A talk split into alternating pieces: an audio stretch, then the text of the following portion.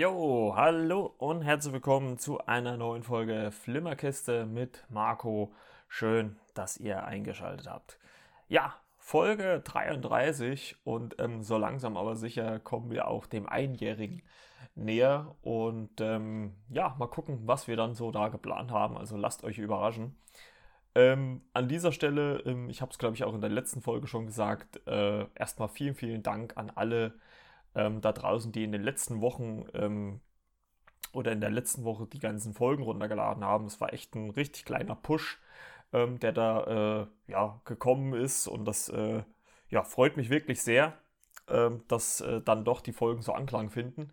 Und ähm, ja, um ein bisschen Eigenwerbung natürlich auch noch zu machen, könnt ihr mir auch gerne bei Instagram folgen auf der Seite Flimmerkiste mit Marco. Dort könnt ihr auch gerne, wenn ihr mögt, ähm, Nachrichten schicken von Filmen, Empfehlungen äh, eurerseits oder wie auch immer. Oder wenn ihr äh, auch andere Podcasts seid, ähm, dass wir vielleicht auch mal ein Gespräch aufnehmen oder sowas, ähm, da hätte ich auch gerne Bock drauf, mit anderen Leuten über Filme und Serien zu diskutieren. Oder wenn ihr mit mir persönlich in Austausch treten möchtet, könnt ihr das einmal natürlich über Instagram tun, äh, Direktnachricht.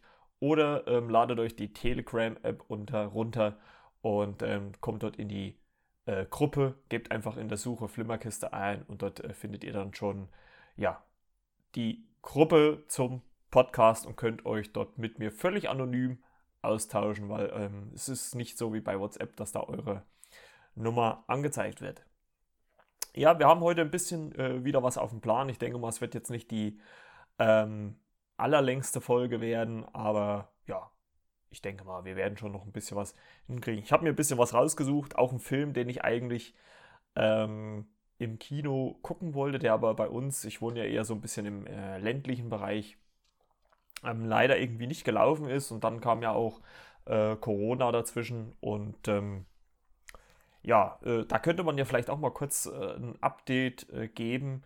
Ähm, also bei uns ist es momentan so, äh, ich habe mal auf die äh, Internetseite unseres ähm, regionalen Kinos ähm, gelunzt und ähm, äh, rein rechtlich könnten sie wohl wieder öffnen, ähm, so habe ich es zumindest verstanden. Ähm, allerdings benötigen sie noch ein bisschen Vorbereitungszeit, um die Vorgaben der Bundes- bzw. Landesregierung umzusetzen. Ähm, es steht jetzt noch kein konkretes Datum fest, aber wir sind, äh, was, was ist der letzte Satz? Wir sind bald wieder für euch da. Und da bin ich wirklich mal gespannt, weil ich hätte wirklich Bock, ähm, vielleicht jetzt noch nicht im Juni, Juli, aber dann vielleicht so ab August ähm, dann auch mal wieder ins Kino zu gehen, weil ich sag mal, dann kommen ja auch wieder Filme raus. Also ich glaube, so Ende Juli sollen ja dann, oder Mitte, Ende Juli sollen ja dann wirklich die ersten, ja, größeren ähm, Kinostarts wieder kommen ähm, sollte sich das Ganze mit der äh, Corona-Krise nicht wieder verschlimmern. Ähm, äh, kleiner Side-Fact vielleicht dazu noch: ähm, Auch die Produktion in Hollywood soll wo jetzt so nach und nach wieder anlaufen. Ähm, Jurassic World 3 Dominion ähm, hat jetzt wo wieder in Großbritannien angefangen ähm, und auch in den USA ist äh, die Produktion teilweise wieder gestartet. Ähm, macht natürlich ein bisschen Hoffnung, obwohl man, glaube ich, immer noch sagen kann, dass dann ähm, ja, ein gewisses Vakuum herrschen wird. Äh, obwohl man, glaube ich, sagen kann, dass äh, es ja genug Produktionen gibt, ähm, die man sich angucken kann. Und das Interessante ist, habe ich jetzt zum Beispiel gelesen, dass äh, dadurch, dass ja momentan kaum neue Filme rauskommen, man halt viele alte bringt. Also zum Beispiel Jurassic Park äh, wird wieder gezeigt und auch zurück in die Zukunft. Und der ist ähm, im Moment oder war die letzte Woche auf Platz 3 der US-Charts. Äh, natürlich mit einem sehr, sehr geringen Einspielergebnis. Ich glaube, es waren nicht mal eine Million, es waren, glaube ich, so äh, 855.000 Dollar. Aber es ist ja irgendwie trotzdem toll und schön, dass, dass es solche Klassiker dann nochmal auf die Leinwand schaffen. Und ich hatte ja so ein bisschen geliebäugelt, ähm, das kann ich ja vielleicht jetzt ja auch mal kurz erzählen, ähm, weil ich letztes Jahr, also 2019, mitgekriegt habe, ähm, dass es die Filmnächte am Elbufer gibt und dort, dort äh, die äh, Zurück in die Zukunft Trilogie gezeigt worden ist. Und da war meine Hoffnung, ich kreuze gerade die Finger, äh, das könnt ihr nicht sehen, äh, da war meine Hoffnung, dass 2020 äh, das auch wieder mit im Programm ist. Aber gut, kann man natürlich auch nachvollziehen, wenn, wenn man die schon ein Jahr vorher gebracht hat, dass man die 2020 nicht wiederbringt. Äh, da war meine Hoffnung, dass sie vielleicht dieses Jahr bei den Filmnächten auch wieder laufen, aber leider sind sie nicht im Programm drin. Weil das ist ja halt ähm, einfach nochmal so ein kleiner Traum von mir, ähm, zurück in die Zukunft nochmal einmal auf der ähm, ja, großen äh, Leinwand zu sehen.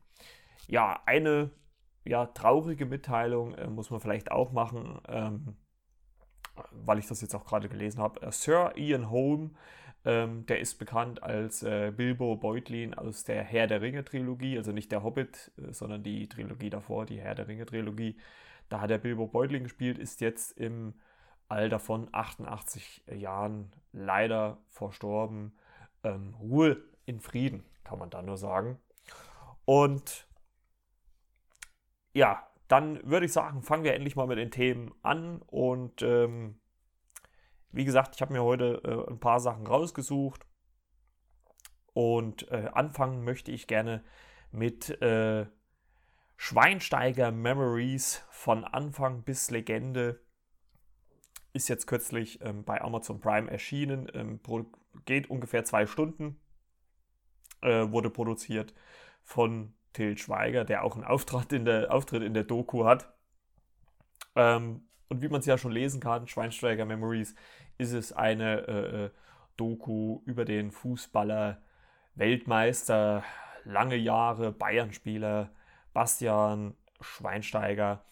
Und es tauchen viele ähm, Personen auf, die ihn in seiner Karriere begleitet haben. Olli Kahn, Uli Hoeneß, äh, Felix Neureuter, äh, David Alaba, Jerome Boateng, Thomas Müller, ähm, seine Ehefrau Anna Ivanovic, äh, äh Tennisspielerin, Ex-Tennisspielerin, ähm, äh, kommt natürlich auch zu Wort.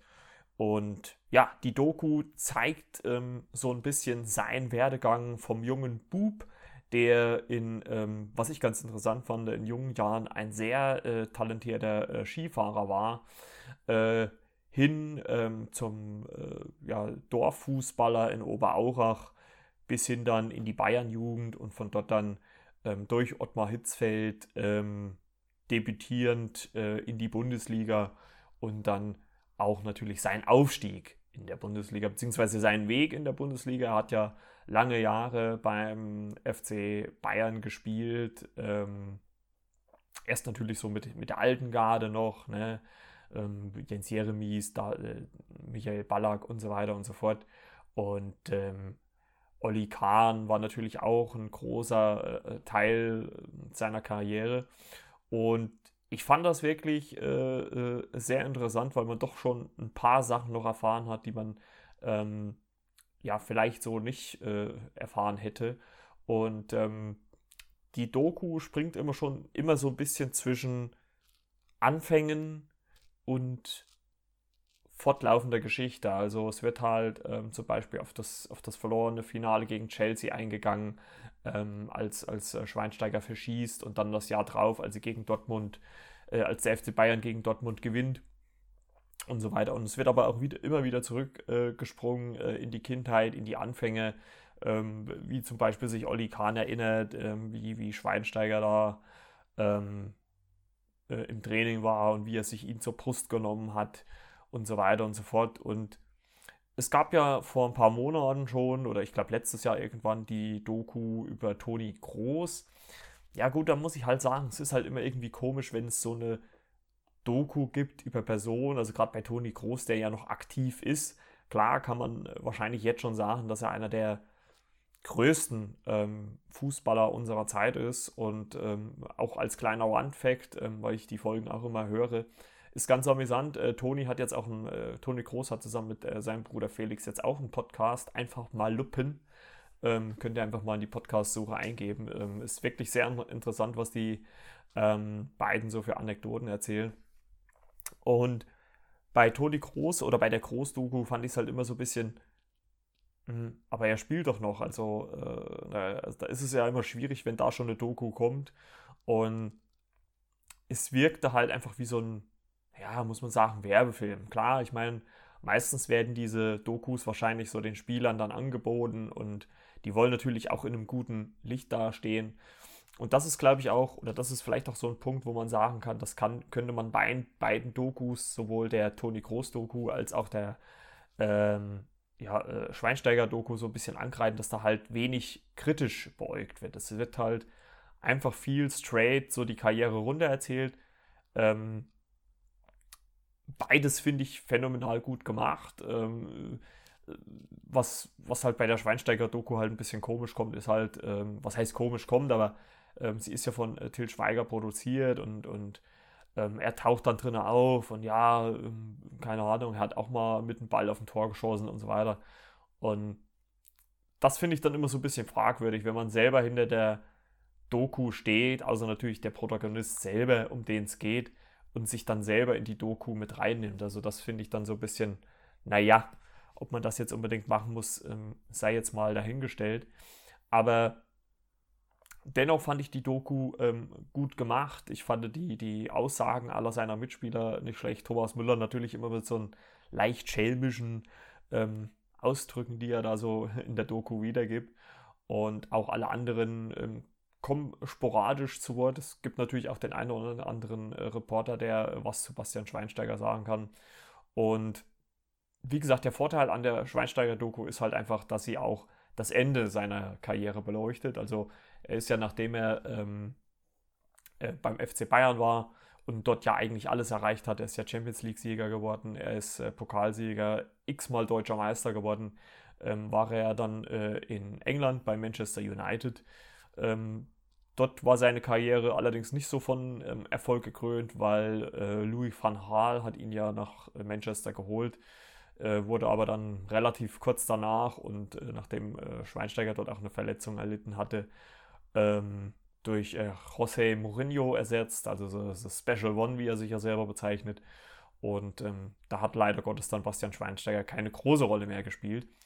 Ähm, ja, und danach ist er dann halt nochmal in die USA gegangen, in die Major League Soccer MLS bei Chicago Fire und wo er dann im August 2019 ähm, seine aktive Karriere beendet hat. Ähm, der Moment ähm, wird auch in der Doku festgehalten, wo er erst so ein, würde ich mal sagen, so einen Kernkreis an Spielern hat, mit denen er, denen er das sagt. Ähm, und äh, wahrscheinlich haben die sich ja schon was dabei gedacht, wenn eine Doku-Kamera damit äh, vor Ort ist. Und ähm, ja, erst sagt er das so einen engen Kreis und dann später halt auch in der Kabine. Und da wird es natürlich auch ähm, emotional. Ähm, sein Vater kommt natürlich auch zu Wort, seine Mutter gar nicht. Ähm, ich weiß gar nicht, wie da so der Hintergrund ist. Und ähm, ich muss auch feststellen, ähm, in Kino Plus hat äh, Etienne Gardet äh, schon mal gesagt, was mich auch so ein bisschen gewundert hat, dass so andere ja, Mitspieler so seines Kalibers auch da nicht so wirklich zu Wort kamen. Also äh, äh, Toni Kroos zum Beispiel gar nicht, ne, mit denen er ja eigentlich auch etliche Jahre bei Bayern gespielt hat. Oder auch äh, Philipp, Philipp Lahm zum Beispiel, die kommen gar nicht zu Wort. Also den sieht man wirklich nur mal kurz ähm, in irgendwelchen Einspielern. Das wundert nur ein bisschen, weiß nicht, ob das vielleicht auch terminliche Schwierigkeiten hatte, keine Ahnung. Aber auf jeden Fall ähm, wundert das so ein bisschen. Letztendlich muss ich sagen, wie gesagt, ähm, setzt sich die Doku relativ unkritisch mit äh, Schweinsteiger auseinander, zeigt halt so seinen Werdegang bis zum Finale und ähm, dass er natürlich jetzt auch äh, Familienvater ist mit zwei Söhnen und so weiter. Letztendlich rein, würde ich mal sagen, ohne das Kritische, äh, was halt nicht vorhanden ist, ist die Doku gut gemacht, zeigt viele Szenen aus seiner Kindheit, viele aus den Spielen, äh, was Schönes, ähm, gerade die Momente von der Weltmeisterschaft, einmal natürlich 2006, die für mich persönlich auch sehr präsent war. Ähm, da kann ich auch kurz jetzt mal eine Anekdote erzählen. Als wir zum Beispiel gegen ähm, Argentinien gespielt haben, das war, glaube ich, das Viertelfinale. Und da war ich ähm, beruflich ähm, unterwegs und äh, hörte aber das Spiel im Radio. Also ich höre mir selten, selten Fußballspiele im Radio an, aber ähm, das war ja damals so, als die WM in Deutschland war, dass ähm, die äh, Spiele auch im Radio äh, live übertragen wurden. Und da hörte ich das Spiel mit einem Kollegen zusammen und ähm, wir fuhren so und es kam ja dann irgendwann mal zum ähm, Elfmeterschießen und damals war es ja so, dass äh, statt Olli Kahn ähm, Jens Lehmann im Tor stand und es gab ja dann diese, diese äh, ja, ich sag mal, finale Szene, als dann Lionel Messi schießt und, und äh, äh, äh es war, glaube ich, Lionel Messi, ich bin mir gar nicht mehr hundertprozentig sicher, aber auf jeden Fall Lehmann hält und äh, der Kommentator und alle in Deutschland sind ausgerastet, weil durch diesen äh, Ballhalten von Jens Lehmann ähm, ist Deutschland dann auch ins Halbfinale gekommen, wo wir ja dann auf Italien getroffen sind. Und das war wirklich phänomenal. Das war eine phänomenale Szene, Gänsehaut und so viele jubelnden, kreischenden Menschen, die ich da auf der Straße gesehen habe, die, die, die mit Deutschlandflaggen gejubelt haben. Und das war wirklich, also kriege ich jetzt noch Gänsehaut, wenn ich darüber nachdenke. Das war auch ein phänomenaler, einzigartiger Moment. Und ähm, Wahnsinn, dass das so äh, passiert ist. Also das, das mal eine kurze Anekdote äh, von meiner Seite. Und ähm, yeah, das ist, das ist halt wirklich schön, dass man das halt nochmal miterleben kann. Und natürlich auch ähm, die Szene, die, glaube ich, allen ähm, noch präsenter vielleicht im Gedächtnis ist, ist natürlich 2014, als Deutschland in Brasilien Weltmeister geworden ist, durch dieses legendäre Tor, was äh, Schürle äh, André Schürle vorbereitet hat und Mario Gomez verwandelt hat. Ach, Mario Gomez war schon, Mario Götze verwandelt hat. Dadurch äh, sind wir ja dann Weltmeister geworden. Auch wieder gegen Argentinien. Ne? Also die Parallelen halt zu 2006 sind halt auch ein bisschen da. Und ähm, ja, das war einfach schön, diese, diesen Moment, dieses äh, alles nochmal so ein bisschen äh, wieder zu erleben. Das fand ich wirklich ähm, grandios. Deswegen, ich würde schon sagen, wer sich für Fußball ähm, interessiert, der sollte auf jeden Fall mal ähm, in diese Doku reingucken. Durchaus äh, sehr sehenswert, wenn sie auch natürlich sich nicht allzu sehr kritisch ähm, auseinandersetzt. Aber okay, das sei verziehen. Ähm, er ist ja eine große Figur im, im europäischen oder Weltfußball gewesen. Und äh, da kann man das auch mal so machen. So, dann äh, Thema Fußball, einen Haken dran und ähm, wir kommen zur zweiten Sache und das ist eine, wie soll ich sagen, eine wie eine kleine Interviewreihe auf Netflix, ist jetzt auch vor kurzem äh, gestartet. Äh, Frank Elstner, Wetten, das war's. Ähm, für viele oder für einige, die es vielleicht nicht wissen, Frank Elsner hat ja Wetten das ähm, erfunden, auch wenn wir, glaube ich, heutzutage Wetten das mehr mit Thomas Gottschalk verbinden als mit Frank Elsner. Aber ähm, Frank Elsner hat das Ganze ja ans Leben gerufen. Und darauf bezieht sich halt auch so ein bisschen äh, der Titel. Äh, Frank Elsner, mittlerweile 78, ähm, interviewt in diesem Format ähm, äh, einige Leute, unter anderem äh, Joko und äh, Klaas. Also Anfang tut es mit Klaas, Joko kommt dann dazu. Ähm, dann Le Lena Meyer-Landrut, äh, Charlotte Roach oder Roche und als letzten Daniel Brühl. Und ich meine, äh, das sind ja alles so, würde ich mal sagen, Leute, die man ja schon relativ präsent hat in, in den deutschen Medien. Und es war wirklich mal sehr interessant zu hören bzw. zu sehen, wie diese Menschen halt teilweise auch neben dem äh, öffentlichen Leben ticken. Weil man gerade dann, muss ich sagen, das, das hat mich so ein bisschen gewundert, dass man gerade bei Joko und Klaas in diesen Interviews gemerkt hat, dass ähm, Herr Elsner ähm, ja auch mal private Fragen stellt. Also man, man weiß ja relativ wenig. Äh, ähm, über, über Joko und Klaas privat, obwohl ich mittlerweile herausgefunden habe äh, oder mitbekommen habe, mit wem Klaas verheiratet ist, aber oder auch, dass Joko verheiratet ist, aber in den äh, Interviewfolgen mit den zwei, die gehen immer so zwischen 30 und 40 Minuten, ähm, erfährt man zum Beispiel halt auch, dass äh, äh Klaas äh, äh, Vater ist, genauso wie Joko. Ich meine, was jetzt ja nichts Ungewöhnliches ist, aber es, es wird halt von den beiden selten äh, thematisiert. Ich meine, klar, warum auch? Ne? Warum? Man muss ja seine Familie nicht äh, in den Vordergrund drücken. Aber Joko zum Beispiel, ich höre zum Beispiel seinen Podcast zusammen mit Paul Ripke, Alle Wege führen nach Ruhm. Und da ähm, sagt er immer nur, also wenn es mal um ihn geht, dann sagt er immer nur wir. Also er sagt jetzt nicht meine Frau, meine Kinder oder sowas, er sagt immer nur wir oder ich. Ne? Ich war in den Bergen, nicht wir. Also ähm, er hält die da komplett, natürlich auch zu Recht, um Gottes Willen, ich will das jetzt nicht äh, kritisieren, aus ähm, der Öffentlichkeit raus.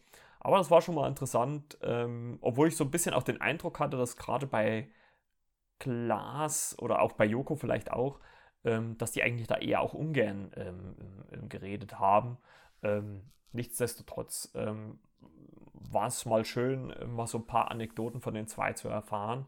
Und vor allem, es wird ja auch immer wieder äh, so News geschrieben, dass Joko und Klaas sie absolut nicht äh, verstehen und halt nur noch für die Kamera oder, oder vor der Kamera halt zusammen da sind.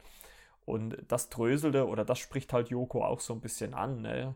dass es natürlich auf der einen Seite schon ein bisschen was damit zu tun hat und so weiter und so fort. Und ähm, aber dadurch, dass sie sich halt einfach beruflich auch so viel sehen, äh, fast tagtäglich oder äh, relativ häufig, dass äh, man da auch mal ein bisschen, ja, wie soll man das sagen, ein bisschen jeder so seine Freiheiten braucht. Ne? Deswegen hat ja auch Klaas äh, vielleicht sein eigenes Ding gemacht mit seiner Late-Night-Show.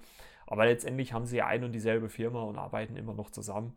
Und ähm, das war sehr interessant zu erfahren. Ähm, bei Lena Meyer-Landrut ähm, war es schön. Äh, es gab wohl ähm, zu Anfänge, ähm, als sie damals beim ESC, äh, da durch, durch Stefan Raab und der ARD ist sie ja quasi berühmt geworden mit Satellite, äh, wo sie ja dann den ESC, also Eurovision Song Contest, ähm, gewonnen hat, ist sie ja berühmt geworden. Und ähm, damals hat wohl Frank Elsner, ich habe das gar nicht mehr so auf dem Schirm gehabt, aber wo er dann damit angefangen hat und sie auch darüber gesprochen hat, ähm, ist mir das so ein bisschen dann auch wieder ins Gedächtnis gekommen, weil ich das, glaube ich, irgendwann mal auch in Auszügen zumindest ähm, gesehen oder, oder gehört habe, ähm, haben die beiden wohl ein Interview geführt, wo Lena dann wo sehr, ja, wie soll man da sagen, mürrisch oder launisch gegenüber Frank Elsner war oder so ein bisschen schnippisch. Und ähm, man hat also einfach auch gemerkt, ähm, gerade zum Beginn gleich dieses Gesprächs, dass sie, dass ihr das auch unangenehm war und dass sie natürlich jetzt, äh, keine Ahnung, 14 Jahre später ähm, da, damit äh, deutlich besser zurechtkommen. Natürlich auch viel fraulicher, viel erwachsener ist als noch damals mit 15, 16 oder 18, was sie damals war, 19. Und ähm, jetzt ist sie ja um die, um die 30 irgendwas. Und das war wirklich ähm, äh, sehr interessant ähm, zu wissen. Ähm, auch wie Lena ähm, sich vielleicht so ihr, ihr Leben, nicht Lebensabend, aber so ihr, ihr erwachsenes Leben dann vorstellt mit Kindern, ähm, eventuell auf dem Bauernhof. Ähm, dann gab es noch das Gespräch äh, Frank Elster mit Charlotte Roach, was ich äh, sehr amüsant fand, weil ähm, Charlotte Roach äh, ja zum Beispiel auch diesen Bestseller Feuchtgebiete, da gibt es ja auch eine Verfilmung von, ähm, geschrieben hat. Ähm, Habe ich übrigens damals auch im Kino geguckt. Kann ich auch kurz eine Anekdote erzählen. Wir saß, ich saß mit Freunden im Kino, weil von äh, meinem besten äh, Kumpel Ronny, äh, die Freundin wollte den Film gucken. Und wir saßen dort im, dort im Kino und ähm, zu dritt halt und, äh, und äh, es, es, saß dann so ein älteres Paar oder ja, was heißt älteres Paar, aber ich sag mal so irgendwas um die 50, ein paar, ich glaube ein, zwei Reihen vor uns. Ähm, und der Film ging so los und ähm, ich weiß nicht, wer von euch den Film gesehen hat, der ist ja sehr, ja, wie soll man das sagen, sehr explizit, ne? Auch mit seinen Aussagen, ne? Das wird natürlich auch irgendwie radikal angesprochen. Und ähm, der Film lief eine Zeit lang und auf einmal standen die zwei dann auf. Also man merkte schon, wie die so ein bisschen miteinander dann tuschelten, je weiter der Film ähm, voranlief. Ähm, ich glaube, die erste Szene war noch irgendwas mit einer Klobrille. Äh, das kann ich aber, glaube ich, jetzt hier nicht erzählen. Das wird sonst explizit und das wollen wir ja nicht. Und ähm, man merkte schon nach, nach ein paar Minuten, hm, ja, irgendwie äh, ist, glaube ich, das nicht das, was die zwei, also das, äh, die äl etwas älteren Herrschaften da äh, sich vorgestellt haben, da zu gucken. Und äh, die standen dann auf und gingen. Und, und Ronny sagte dann, ja, äh, ja, die haben sich wahrscheinlich unter Feuchtgebiete irgendeine Seenplatte äh, in Mecklenburg-Vorpommern vorgestellt. Und ich musste so lachen im Kino, das war wirklich phänomenal. Ähm, war super lustig. Ähm, aber jetzt äh, zurück äh, zu dieser Interviewreihe. Ähm, ja, ich, es ist ganz amüsant, wie sich dann Frank Elstner ähm, nicht schwer tut, aber dann mit Charlotte Roach dann versucht so, oder ich sag mal, sie sich so seinem natürlich etwas älteren Sprachniveau, ich meine, der Mann ist 78, kann man ihn auch nicht verübeln, anzugleichen. Und ähm, ich fand das sehr schön und auch von, von beiden sehr herzlich, wie die miteinander ähm, gesprochen haben. Ähm, das letzte Interview im Bunde war dann Daniel Brühl. Da muss ich sagen, ähm, Daniel Brühl, ich weiß nicht, ob man das im Vorfeld so abgesprochen hat, ähm, das kommt ja immer mal vor, hat eigentlich die meiste Zeit ähm, über seine Filme oder über seine Karriere gesprochen. Ich meine, das war auch interessant. Ähm, da ist mir auch ein Film ins Gedächtnis gekommen, den muss ich mir auf jeden Fall irgendwann mal wiederholen und da werde ich auch mal eine Folge drüber machen, weil wir den damals in der äh, Berufsschule gesehen haben. Und das ist äh, Goodbye Lenin. Für mich wirklich auch einer der besten deutschen Filme, die, es jemals gab. Ähm, aber dazu vielleicht in einer der zukünftigen, zukünftigen Folgen mehr. Und es war wirklich sehr interessant zu wissen, wie äh, äh Daniel Brühl selber so auf seine Karriere zurückblickt oder auch auf die Unterschiede zwischen äh, deutschen, europäischen und amerikanischen Filmemachern, Filmproduktion blickt. Das war sehr interessant und ich fand, äh, und ich kann mir gut vorstellen, dass da ähm, diese Reihe Frank Elstner, das war's, Wetten, das war's, auch nochmal in eine zweite Runde geht, weil ich fand das eigentlich sehr amüsant, ähm, weil die alle recht locker miteinander ähm, gesprochen haben. Und ähm, man muss sich das so vorstellen, dass die, dass Frank Elsner quasi an so einer langen Tafel sitzt. Das Bild äh, wird auf oder ist aufgezogen. Man sieht diese Tafel von links nach rechts. Und Frank Elsner sitzt ganz links an der Ecke außen und äh, mit jeder Folge äh, setzt sich halt einer direkt neben ihn und äh, mit dem er sich dann spricht. Und dann im Abspann sieht man quasi diese Tafel und wie dann alle letztendlich dann, also wenn Daniel Brühl, Brühl dann auch dadurch, wie dann alle letztendlich äh, dann an dieser Tafel sitzen und äh, ja, so ein bisschen was trinken, äh, palavern und so weiter. Gut, da weiß ich jetzt natürlich nicht, ob man das vielleicht einfach so aufgeschnitten hat und äh, äh, zusammengesetzt hat. Aber fand ich ganz, ganz schön. War ein schönes Bild, als dann letztendlich dann alle äh, Personen, alle fünf Personen, mit denen ähm, ja, Herr Elsner geredet hat, damit an der Tafel saß. Also kann ich, wer, wer über diese Person, also Joko und Klaas, Lena Meyer-Landrut, äh, wer von denen oder wer über die was er, er, äh, erfahren will, finde ich das ähm, sehr interessant. Könnt ihr auf jeden Fall mal reingucken. Ist auf Netflix verfügbar. So, dann kommen wir zu einem ja, Film, den wollte ich eigentlich, wie ich äh, schon anfangs gesagt habe, ähm, im Kino gucken. Ähm, aber irgendwie lief der bei uns nicht. Wie gesagt, ich wohne hier so ein bisschen im ländlichen Bereich. Ähm, da war das so ein bisschen schwierig. Also ich habe das irgendwie nicht so mitgekriegt oder vielleicht lief der auch gar nicht bei uns im Kino, keine Ahnung. Ähm, äh, war, äh, war ich ein bisschen überrascht.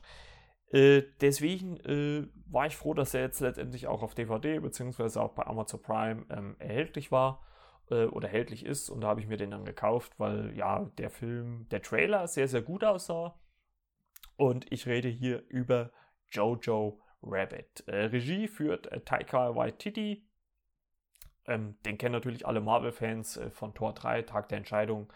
Ähm, den hat er gemacht. Also, glaube ich, mit den lustigsten Torfilmen von den dreien auf jeden Fall. Und ähm, ja, und äh, Tiger Waititi hat übrigens auch die achte äh, Folge der ersten Staffel von The Mandalorian gemacht, die ja äh, in den Kreisen der Star Wars-Fans als die beste gilt. Ja, ähm, Jojo Rabbit, ähm, da geht es um den äh, Jungen, äh, gespielt von äh, Raven Griffin Davis, äh, Jojo Betzler oder Joseph Betzler heißt er eigentlich, der ein äh, ja, fanatischer äh, Nazi ist im Zweiten Weltkrieg.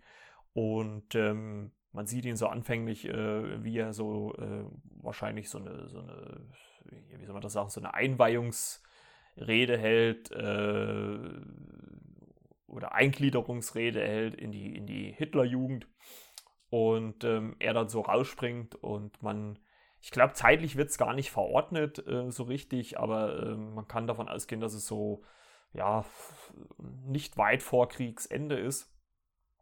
Und ähm, um was geht's? Äh, wie gesagt, äh, Jojo oder Joseph Betzler ist ein äh, fanatischer äh, Jugendliche, der diesen fanatischen Antisemitismus ähm, ja, sehr glorifiziert und ähm, aber als er alle eines Tages mitbekommt, dass ähm, seine Mutter, äh, gespielt von äh, Scarlett Johansson, äh, die spielt Rosie Betzler, eine Jüdin in quasi, ja, wie sagt man das, in so einer, das gab es früher zwischen Wand und, und, und Dachende, äh, es war nochmal so Zwischenraum und da versteckt sie eine, eine Jüdin, gespielt von Thomason Mackenzie, Elsa Core, heißt die äh, im Film. Und ähm, als er das dann herausfindet, äh, ja, muss er seine komplette Ideologie nach, nach und nach hinterfragen. Und der Film beginnt quasi damit, äh, dass äh, Jojo oder Joseph in ein äh, Camp kommt, wo die Jugendlichen halt auf den Krieg vorbereitet werden. Und, ähm, und äh, die äh, Jungs natürlich zum Kämpfen und die, und die Mädchen und, oder jungen Frauen als Gebärmaschinen. Äh, sinnbildlich steht dafür zum Beispiel Rebel Wilson, die kennt man ja aus der Pitch Perfect-Reihe, die dann sagt, ja, ich habe 18 Kinder für Deutschland geboren und äh, die spielt Frau Fräulein Rahm. Äh, das Cam wird geleitet von Sam Rockwell, den kennt man übrigens aus äh, Iron Man 2 zum Beispiel. Ähm, der spielt Hauptmann Clemmendorf, äh, der zusammen mit seinen Adjutanten Finkel, gespielt von Alfie Allen, da ja die Leitung übernimmt. Und äh, in diesem Camp soll Jojo ähm, auf den Krieg, auf das Töten vorbereitet werden. Deswegen äh, wird er auch gefragt, ähm, ob er töten kann. Er sagt natürlich selbstverständlich, das kann ich.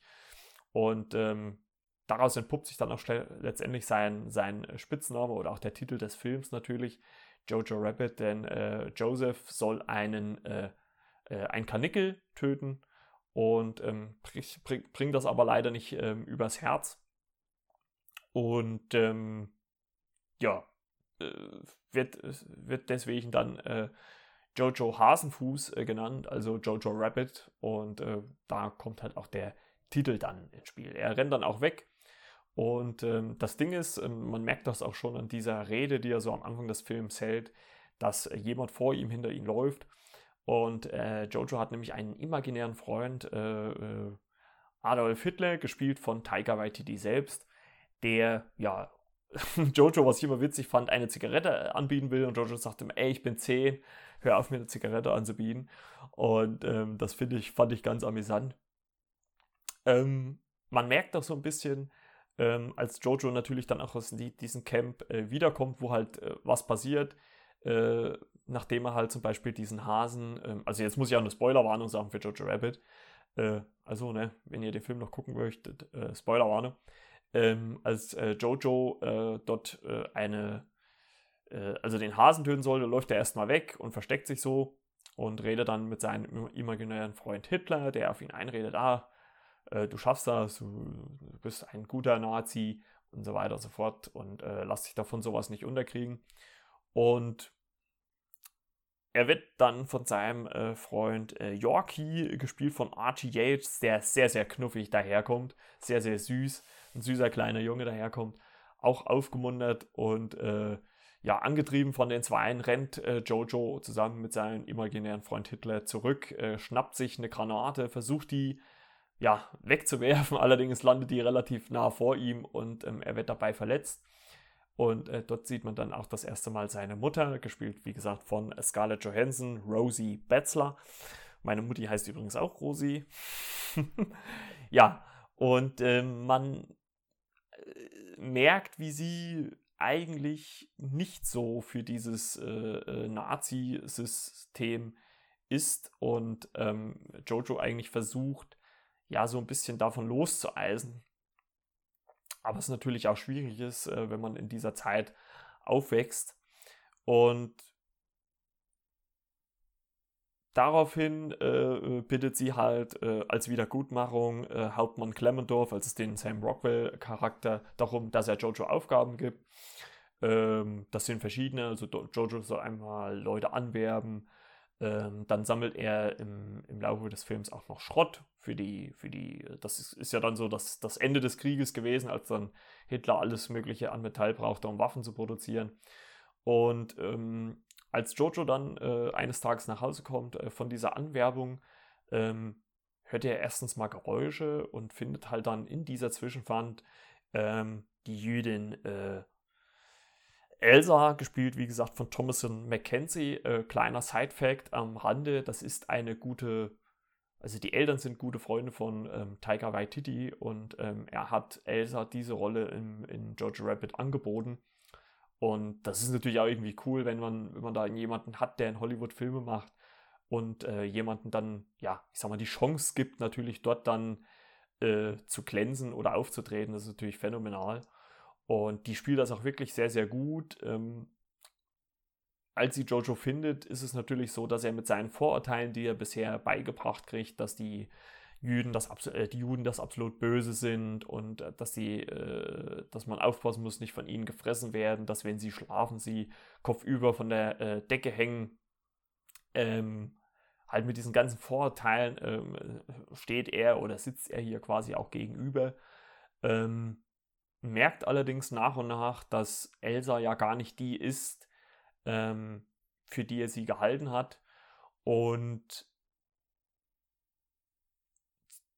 auf irgendeine Art und Weise freunden die beiden sich auch an und Jojo muss halt wirklich sein Gedankengut, was er von Hitler immer wieder vorgelebt bekommt, ähm, also von Tiger Waititi-Figur, äh, äh, hinterfragen. Also er, er wehrt sich auch dann gegen äh, äh seinen imaginären äh, Hitler und ähm, auch seine Mutter versucht ihn natürlich auch ein bisschen zu bekehren. Ähm, es gibt zum Beispiel auch beim Schrottsammeln dann ähm, eine Begebenheit, ähm, als er seine Mutter äh, Zettel verteilen äh, sieht, die quasi gegen das äh, Nazi, äh, gegen die Nazi-Diktatur sind. Also sie ist halt wahrscheinlich so eine Art Widerstandskämpferin. Sein Vater, ähm, den sieht man nicht, der wird nur angesprochen, dass der in Italien ist und äh, ja, äh, eigentlich für die Deutschen kämpft. Ähm, damit wird Jojo auch so ein bisschen aufgezogen. Und ich möchte jetzt das Ende nicht äh, verraten. Ähm, ich habe jetzt überlegt, ob ich es vielleicht sage oder nicht, aber es kommt dann gen Ende nochmal zu einer, ja, fand ich schon sehr traurigen Szene. Also ich musste heulen.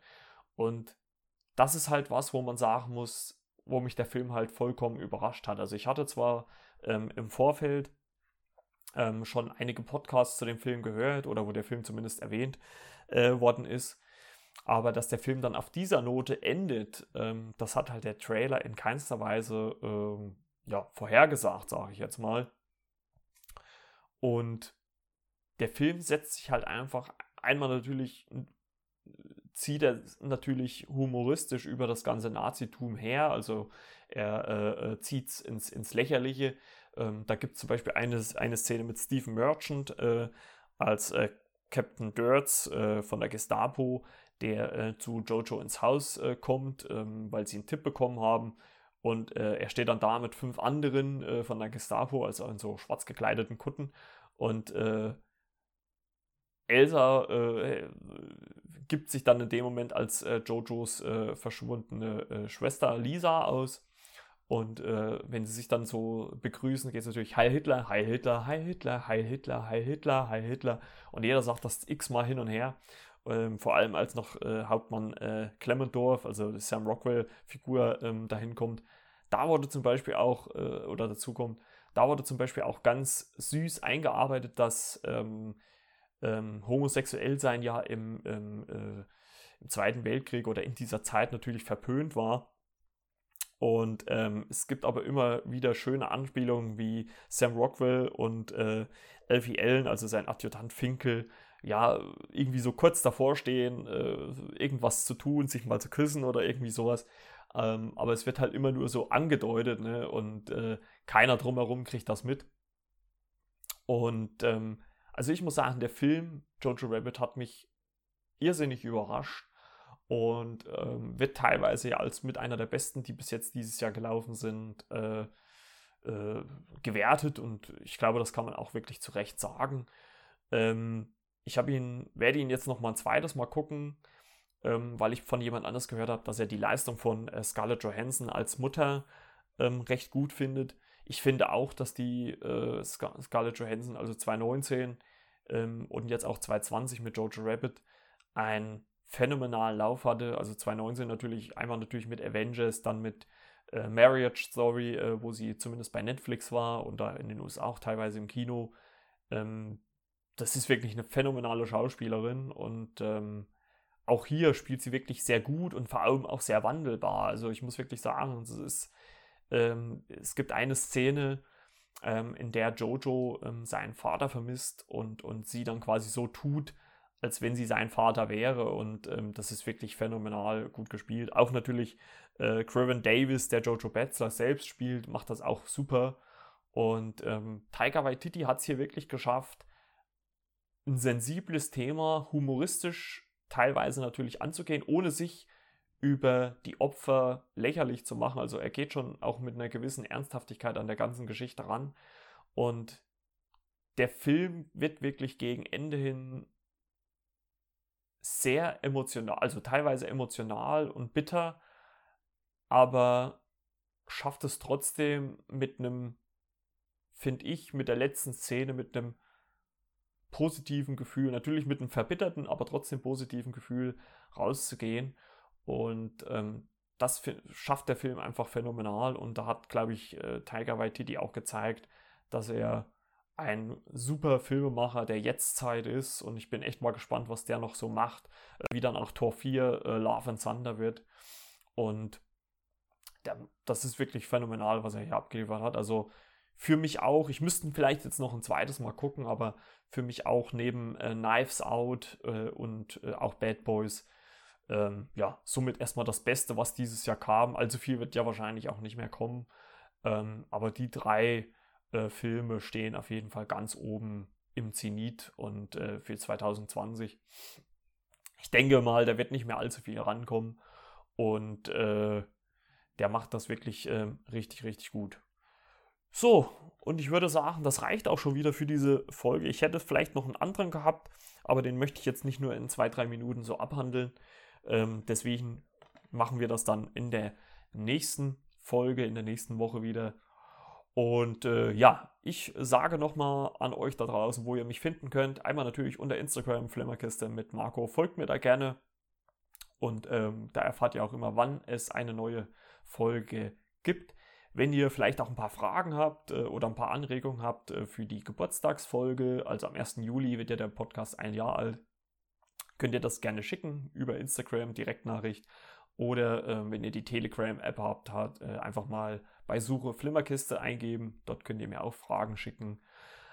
Ansonsten bedanke ich mich äh, fürs äh, Zuhören und natürlich auch nochmal für die vielen Downloads in den letzten Tagen. Und ich hoffe, ihr bleibt mir weiter treu, ähm, denn es macht wirklich Spaß, äh, mit euch oder zu euch zu podcasten. Und ähm, ja, wenn ihr auch vielleicht auch mal im Podcast erscheinen möchtet, könnt ihr das auch gerne tun, indem ihr mir über äh, Instagram oder ähm, über äh, äh Telegram eine Sprachnachricht checkt. Dann kann ich euch auch, wenn ihr das mögt, im Podcast einbauen. So, ich würde sagen, das reicht für diese Folge. Deswegen, ich äh, gehe es nochmal schnell durch für die, die es äh, vergessen haben. Einmal natürlich Schweinsteiger Memories, Amazon Prime, ähm, Doku über den Fußballer Frank Elstner, Wetten, das war's, Interview. Äh, äh Folgen mit Joko, mit Klaas, mit Lena, Lena Meyer-Landrut, Charlotte Roach, Daniel Brühl und jetzt natürlich Jojo Rabbit. Einer für mich definitiv einer der besten Filme des Jahres 2020. Und ich hoffe natürlich, dass wir alle ähm, im Laufe des Jahres noch ein paar Filme zu sehen bekommen. Und äh, ja, bedanke mich fürs Zuhören. Wir hören uns dann in der nächsten Woche mit Sicherheit wieder. Bis denn, ciao, ciao, euer Marco von der Flimmerkiste. Bis dann, tschüss.